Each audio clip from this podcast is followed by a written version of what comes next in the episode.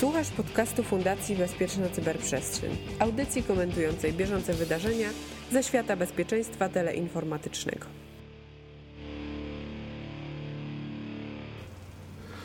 Halo, halo, tu mówi Warszawa. Witamy w podcaście CyberCyber. Cyber. Dzisiejszy odcinek o InfoOpsie. Witam razem ze mną tradycyjnie Kamil Basaj. Dzień dobry Państwu. Ja nazywam się Cyprian Gutkowski. Chcemy Wam powiedzieć dzisiaj, drodzy słuchacze, na temat zjawiska polaryzacji, które jest dość powszechne przy InfoOpsie każdym, bo żeby prowadzić dobrą kampanię InfoOpsową trzeba mieć dwie strony i po jednej stronie się ustawić. Tak naprawdę do tego podcastu skłoniły nas zgłoszenia też y, użytkowników, którzy zauważyli, że na koncie Disinfo Digest pojawił się wpis dotyczący działalności rosyjskich troli, które promowały działalność antyszczepionkową i tam właśnie nastąpił tak jakby atak na to, że Disinfo opowiada się po którejś ze stron. Natomiast Kamilu, jak to w rzeczywistości wygląda, jak to jest naprawdę istą polaryzacją i dlaczego ona jest taka istotna? To znaczy tutaj mamy do czynienia z kilkoma elementami, bo polaryzacja społeczna, czy w ogóle polaryzacja poglądu na dane zjawisko, to jest zarówno etap działań informacyjnych, jak i w pewnym sensie cel. Cel, ponieważ e, wytworzenie zawężonej grupy, do której można zaadresować przekaz, bardzo ułatwia prowadzenie operacji wpływu, ponieważ e, grupa się hermetyzuje, skupia się wokół wątku, który, w który wierzy lub który popiera.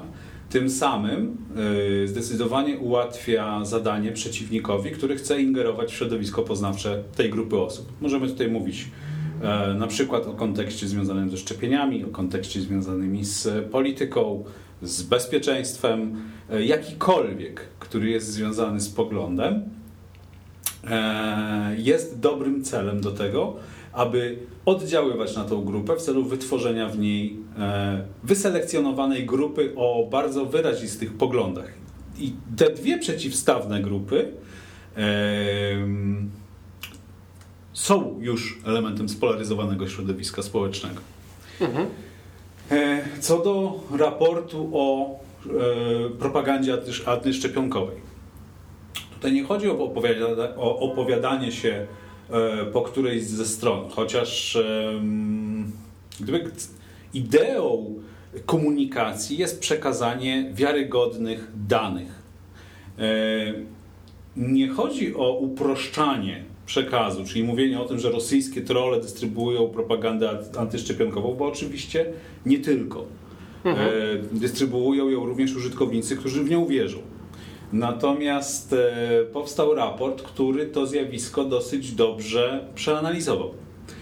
E, tego typu badanie wykonuje się w oparciu o korelację, badanie historycznej komunikacji zasobów w sieciach społecznościowych. I jeżeli e, ośrodek badający udowodnił, że wśród zasobów, które na bieżąco posługują się treściami o charakterze mm, propagandowym, antyszczepionkowym, występowały konta, użytkownicy, grupy, strony e, na Facebooku, które były zaangażowane w dystrybucję treści propagandowych pochodzących wprost z rosyjskich ośrodków lub też innych treści, które były elementem operacji wpływu na proces wyborczy w Stanach Zjednoczonych. Ten raport jest w ogóle dedykowany no anglojęzycznemu środowisku informacyjnemu, to tutaj nie ma w ogóle e, elementu związanego z, jaką, z jakąkolwiek oceną, to są fakty. Tutaj nie, nie, nie można tego oceniać na zasadzie, e, czy to jest e, opowiadanie się za, czy przeciw. To są po prostu fakty. To e, są oczywiste emocje użytkowników, którzy na przykład wierzą e, w to, że, że, że, że szczepionki są zagrożeniem dla ich dzieci. No tutaj można byłoby tylko sobie życzyć, żeby te działania komunikacyjne y, oparte na faktach, na badaniach y, związanych ze szczepieniami były po prostu prowadzone efektywniej. Może by to ograniczyło tego typu problemy, jak rosnąca grupa społeczna, która y, się kwalifikuje do, tej, do tak zwanych antyszczepionkowców. Tak, bo powiedzmy właśnie to, ja postaram się trochę uprościć, bo rzeczywiście określiłeś to terminami naukowymi, tak, tak jak to wygląda. E, tego typu raporty i moim zdaniem publikacje nie mają na celu stanięcie po którejkolwiek ze stron tego sporu, natomiast pokazanie, że w ten sposób e, odbywa się jakieś działanie, które ma wpływać na pojmowanie rzeczywistości przez odbiorcę. Tak?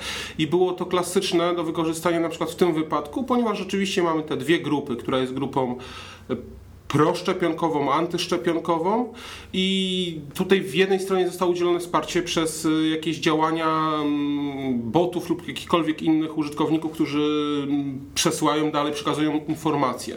Y, za rok mogłoby być zupełnie inaczej. Te, te boty mogły stanąć po drugiej stronie medalu. Tutaj nie chodzi o rozróżnienie tego, czy prawdą jest to, czy prawdą jest co innego, natomiast pokazanie, że ktoś stara się podzielić społeczeństwo i wpływać przez to na ich wybory, jak jak również y, wybory społeczne, jak i wybory polityczne. To jest generalnie atak na społeczeństwo. Tutaj mówimy o już dwóch elementach ataku. Pierwszym ataki, pierwszy atak to jest atak na e, obszar e, światopoglądowy, po, który poprzez dystrybucję określonego przekazu polaryzuje społeczeństwo, więc je osłabia, bo ono jest, ma większy potencjał do e, konfliktu wewnętrznego. Drugi atak to jest kwestia związana z, z bezpieczeństwem zdrowotnym społeczeństwa. No niejednokrotnie można na ten temat rozmawiać, to często budzi duże zdziwienie, ale też warto przekazać informację słuchaczom o tym, że element ataku na ten obszar bezpieczeństwa, propagowanie teorii spiskowych, plotek, jest jednym z elementów y, celów operacji psychologicznych. No tak, no ma to, się wykorzystuje. ma to wzbudzać strach, tak? Ogólnie rzecz biorąc, rzeczywiście ma to wzbudzać strach. I to nieważne, czy to będzie u jednych wzbudza to strach przed tymi, którzy są nieszczepieni, u drugich wzbudza to strach przed tym, że jeżeli zaszczepią swoje dzieci, to może to z tym dzieciom stać się coś złego, tak? Więc tutaj można, jest wzbudzanie można, strachu po obu stronach y, barykady. Można pójść dalej, wyobrazić sobie sytuację, w której ta grupa antyszczepionkowa będzie tak dojdzie do pewnego ekstremizmu światopoglądowego, czyli będzie, im, im, im on będzie bardziej ekstremistyczny, tym będzie bardziej podatna na prowokacje i będzie bardziej podatna na mhm. różne dalsze operacje. Więc e, jak zespolisz e, tego typu działania z innymi, które kształtują na przykład um, również te zasoby społecznościowe, tu mówimy w tej chwili o rosyjskich zasobach, które były tam w obszarze wymiany opinii NBC, czy, czy, czy, czy w obszarze dyskusji na temat kongresu. Jest to dosyć dobrze wskazane w tym raporcie. Daje to możliwość przeciwnikowi zarządzania incydentami już bezpośrednio w wymiarze fizycznym. No bo czym tak naprawdę są problemy związane z grupą społeczną, która się nie szczepi? No to już oddziałuje tak naprawdę na pozostałe społeczeństwo. Oddziałuje nie tylko w wymiarze informacyjnym. Wiąże e, sektor e, służby zdrowia na zajmowanie się określonymi incydentami, chociażby ostatnio popularne przypadki Odry, tak. E, w, w, w Polsce, ale zresztą nie tylko w Polsce, bo ta sytuacja ma miejsce zarówno na Zachodzie, e, na Ukrainie. Tak, jest to, jest to generalnie zjawisko, które się e, staje mm, trochę bardziej powszechne, ale nadal nie jest to zjawisko o dużym zasięgu. Ale no trzeba właśnie, o tym mówić, tutaj... żeby je ograniczać. No właśnie, to jest najważniejsze. Trzeba mówić, musimy sobie zdać sprawę, że jesteśmy poddawani tym operacjom i teraz sami rozsądźmy, czy mm, coś jest prawdą, czy nie, ale miejmy świadomość tego, że jesteśmy poddawani pewnym działaniom operacyjnym na informacjach i w związku z tym ktoś stara się wpłynąć na nasze wybory. Bo chociażby pod to można rzeczywiście podciągnąć sytuację, gdzie jest duży zarzut w stosunku do środowisk, które przyjechały do nas za wschodniej granicy z Ukrainy konkretnie, Pobudza to też nastroje antyukraińskie, pokazując, że ci chorzy są rzeczywiście z Ukrainy, Ukraińcy się nie szczepią, w związku z tym są winni całej tej sytuacji. Czyli kolejne podłoże, które gdzieś tam może być realizowane przez y, jakieś zagraniczne ośrodki. No to jest jakby już dyskusja dużo poważniejsza o tym, na ile mm, tak do, dokładamy starań, żeby zapewnić dostęp do służby zdrowia osobom, które e, osiedlają się w Polsce, mhm. Bo niejako mam wrażenie, że posiłkowanie się oświadczeniami czy zaświadczeniami dotyczącymi szczepień, które są w, w, z naszej perspektywy nieweryfikowalne, nie jest miarodajnym, miarodajną metodą oceny tego, czy faktycznie osoby do nas przyjeżdżające są zaszczepione. Niemniej jednak, no, też trzeba powiedzieć otwarcie, że te elementy propagandy antyszczepionkowej często są wplecione w różne inne teorie spiskowe. No, one, są, one są często wplatywane w teorie mówiące o jakimś spisku E, przeciwko ludzkości, spisku czy tajnym paktom pomiędzy firmami farmaceutycznymi a rządami. I, do, I temu oczywiście wszystkiemu sprzyjają również różne incydenty w, e, nie związane ze szczepieniami, czyli, czyli jak gdyby te wszystkie e, doniesienia prasowe, które mówią, czasami wskazują na pewne incydenty w relacjach pomiędzy koncernami farmaceutycznymi a a, a, a nie wiem, no, na przykład szpitalami. No niemniej jednak raporty, które mówią o tym, e, czym są szczepienia, raporty wskazujące to, jaki odsetek tych szczepień prowadzi do skutków ubocznych, w jakich okolicznościach, są, są, są bardzo wiarygodne. I teraz opieranie się na e, fejkowych portalach internetowych, raportach, które e, są oparte na zeznaniach, oświadczeniach świadków czy, czy znachorach, naprawdę nie jest, e, nie jest w, w, nie powinno to stanowić żadnego zasobu informacyjnego dla osób, które starają się przekonać, że propaganda antyszczepionkowa nie jest propagandą. Mhm. Znaczy, bo, bo właśnie też tutaj nawiązałeś do tej ciekawej rzeczy, rzeczywiście bardzo często opieramy się na oświadczeniach e, osób przyjezdnych i stąd potem wchodzą na przykład e, tego rodzaju informacje, że te osoby podały, że były szczepione, a tak naprawdę szczepione nie były, bo w oświadczeniu wiadomo, że możemy sobie podać wszystko, bo każdy chce sobie ułatwić życie, załóżmy przyjeżdżając tutaj. No ale to też jest kwestia jakości y, systemu zaświadczania o szczepieniach, no bo też są miejsca, w których tego typu zaświadczenia się po prostu kupuje, więc to nie jest, to nie jest żadne rozwiązanie. Tutaj trzeba byłoby określić cały system, ale myślę, że to jest zadanie dla y, Ministerstwa Zdrowia. No dobrze, no ale właśnie wróćmy już do samego znaczenia polaryzacji tak naprawdę w środowisku, bo właśnie to, to pomaga ewidentnie. Mi się wydaje, że teraz obserwujemy u nas w kraju taką sytuację, że w każdym aspekcie życia społecznego mamy do czynienia z olbrzymią polaryzacją. Dzielimy się na dwie grupy i praktycznie dzięki temu chyba jest łatwiej zarządzać różnego rodzaju kampaniami, które są prowadzone do społeczeństwa. Znaczy, co do zasady tak, można powiedzieć, że, że, że, że polskie społeczeństwo jest spolaryzowane w dwóch grupach, chociaż jak przyjrzeć się im głębiej, to tych grup się okazuje, że jest znacznie więcej, bo to też zależy od tematu e, i wątku, e, który byśmy badali. Inaczej wygląda element związany z polityką, e, inaczej wygląda element z jakimiś sprawami społecznymi, kulturalnymi. Tutaj te proporcje się mhm. zmieniają. Natomiast ta polaryzacja jest jak najbardziej widoczna. Ona nie jest tylko w społeczeństwie, ona jest również w środowisku publicystycznym, w środowisku analityków. Niewątpliwie zarządzanie tym sporem jest coraz łatwiejsze z perspektywy ośrodka, który chciałby taki proces ingerencji e, prowadzić. Znaczy, no to też łatwo sobie wyobrazić, że dzięki temu ten ośrodek, który chciałby wpłynąć na wybory, tak jak wpływał na wybory w Stanach Zjednoczonych, bardzo łatwo może stworząc taki zbiór danych, te big data czy big picture, tak nazwijmy to w ten sposób, jest w stanie rozdysponowywać te materiały w sposób jasny do określonych środowisk, wspierając niektóre podmioty polityczne, czy to partia X, czy partia Y i osobom takim, załóżmy za pomocą Facebooka, czy mediów społecznościowych ogólnie, przekazywać pewne informacje, które one chcą zobaczyć i dotyczą dokładnie tej partii w ten sposób utrwalają ich poczucie, że to właśnie na tą partię powinni zagłosować, ponieważ ona jest bardziej zbieżna z ich poglądami, tak? No wiesz, wydaje mi się, że ostatnio można zaobserwować działania bardziej wysublimowane, to znaczy kierowanie przekazu do, do grupy, która już y, ma y, jasno określone poglądy polityczne y, w sposób, w który wytwarza się pewien zawód oczekiwań to jest w stosunku do swojej wybranej grupy politycznej. Mhm. To jest widoczne e, po, w, w, tych dwóch spolaryzowanych obozach. Mm.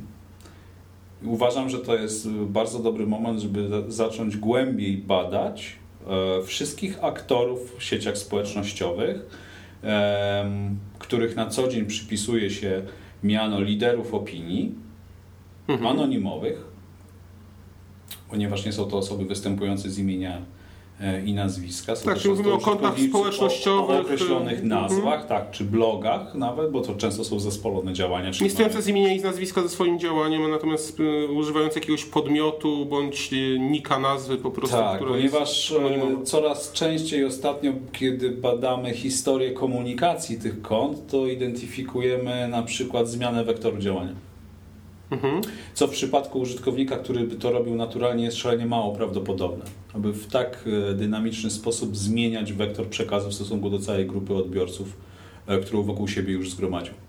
No dobrze, tylko my sobie tak mówimy, że rzeczywiście ktoś tym się powinien zajmować, ale taka jest prawda, kto tym się powinien zajmować, bo wydaje mi się, że to nie jest zadanie dla NGO-sów czy dla osób obserwujących to hobbystycznie, tylko powinno się tym zajmować państwo.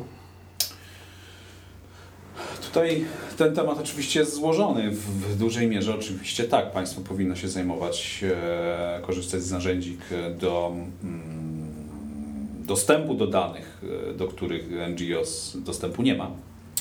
E, jak również e, egzekwowania współpracy z administracją portali społecznościowych, a sektorem państwowym w celu tych, pozyskania tych danych. Natomiast to jest taki obszar, w którym pozostaje też pewien bezpiecznik, tu na przykład Komisja Europejska go forsuje, przerzucający kwestię weryfikacji przekazu na e, sieci niezależnych weryfikatorów, czyli niezwiązanych z sektorem państwowym, zrzeszonych może w jakimś e, e, ruchu, stowarzyszeniu czy organizacji o charakterze międzynarodowej, która byłaby uwiarygodniona przez organy administracji, na przykład europejskiej. Taka sieć fact-checkingowa. Em, Natomiast e, fact-checking e, sam w sobie ma pewne ograniczenia w No efektywności. fakt checking raczej nie powinien informować o tym, że ktoś zmienia swój pogląd, tak? On powinien po prostu weryfikować jego informacje. To już są działania informacyjne tak dużo bardziej złożone i tutaj fact-checking y, nie będzie miał zastosowania, ponieważ tam nawet nie ma czego weryfikować pod tym względem. To jest kwestia przyjętej pewnej linii oddziaływania, pewnej retoryki e, i tutaj bardzo rzadko można zidentyfikować materiały, które można byłoby obalać poprzez fact-checking. No zdarza się tak. Tak na pewno jest w przypadku stron, które na przykład e, kształtują czyli no w tej chwili maskują e, rzeczywisty obraz wojny w Syrii, e, które mm, korelują w działaniach dane pozyskane z rosyjskich e, ośrodków propagandowych, ale są również, widać mocno proasadowskie. Mhm. Wątpię, aby. E, e, znaczy inaczej, przekaz e, rosyjskiej propagandy jest zbieżny z celami administracji tych stron i obiektów.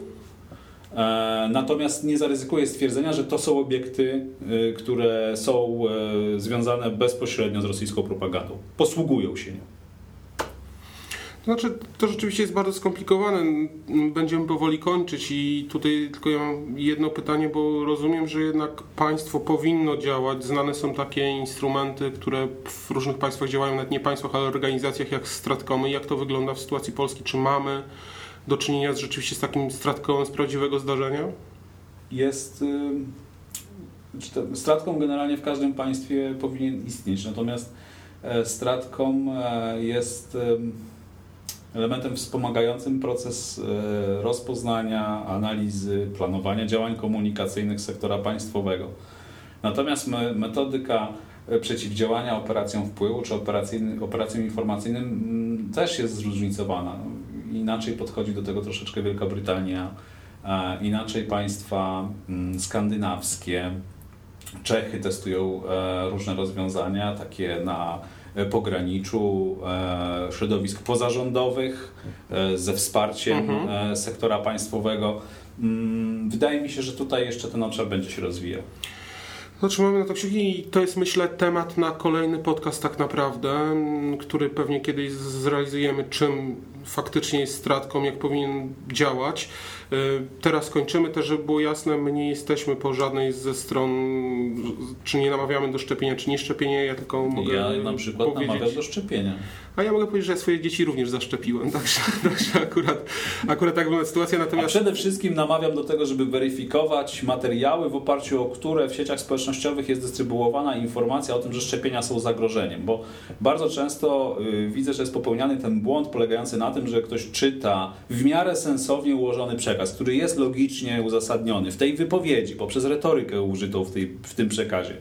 Ale jeżeli pofatygować się dalej, kliknąć w łącze, połączyć się ze stroną, na którym jest artykuł na ten temat, to się nagle okazuje, że to nie jest ani żaden raport, ani żadne wiarygodne badanie, tylko jest to zwykła opinia osoby, która no, no, no, no, no, preferuje na przykład bardziej, bardziej, bardziej alternatywne metody medyczne, nie wiem, typu znachorstwo, medycyna oparta na ziołolecznictwie.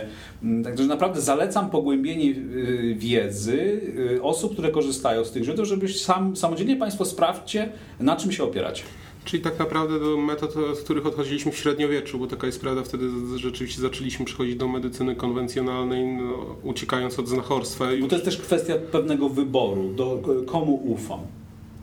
Mhm. Czy ufam badaniom, tylko wiesz, pojawia się zarzut, że badania są finansowane w, przez koncerny farmaceutyczne. No i to jest kolejna teoria spiskowa, która może się pojawiać. Oczywiście w dużej mierze na pewno też są, ale... No to ja tylko na zakończenie humorystycznie powiem, że czytałem ostatnio teorię mówiącą o tym, że jest wręcz odwrotnie. To znaczy, że koncerny farmaceutyczne finansują te wszystkie antyszczepionkowe ruchy, żeby udowodnić, że szczepienia są potrzebne, żeby podnieść sprzedaż. Każdy. I to jest świetny przykład mówiący o tym, że absolutnie do każdej tego typu tezy można znaleźć antytezę, jeżeli się chce podważać jakikolwiek autorytet. Dobrze, będziemy kończyć nasz podcast. Mam nadzieję, że w jakiś sposób y, pomogliśmy Wam nie przy podjęciu decyzji, czy szczepić, czy nie szczepić, chociaż chyba obaj zachęcamy do tego, żeby szczepić. Natomiast y, na pewno chcieliśmy pokazać ten wymiar tej polaryzacji, tego jak to się odbywa, jak, jak można wykorzystywać pewne informacje. Jesteśmy na iTunes, jesteśmy na naszych stronach internetowych, na naszych stronach w y, portalach społecznościowych, także możecie nas śledzić, jeżeli macie jakieś pytania, jeżeli coś byście chcieli wiedzieć, to jesteśmy jak najbardziej otwarci i postaramy się sprostać Waszym oczekiwaniom. Jeszcze jedno wyjaśnienie dla naszych słuchaczy, ponieważ otrzymujemy sporo pytań o różne e, tematy, które chcielibyście, żebyśmy poruszyli. Tych pytań jest dosyć dużo, nie mamy możliwości odpowiedzenia na wszystkie, ale obiecuję, że będziemy wybierali te, które się powielają najczęściej, żeby poświęcić się wskazanej tematyce. Także y, spokojnie będziemy odpisywać, a podcast następny zrobimy z tematem, który będzie najbardziej popularny. Dziękujemy Wam bardzo za to, że byliście z nami. Polecamy się na przyszłość. Do usłyszenia w następnym Do usłyszenia Państwu. Kłaniam się.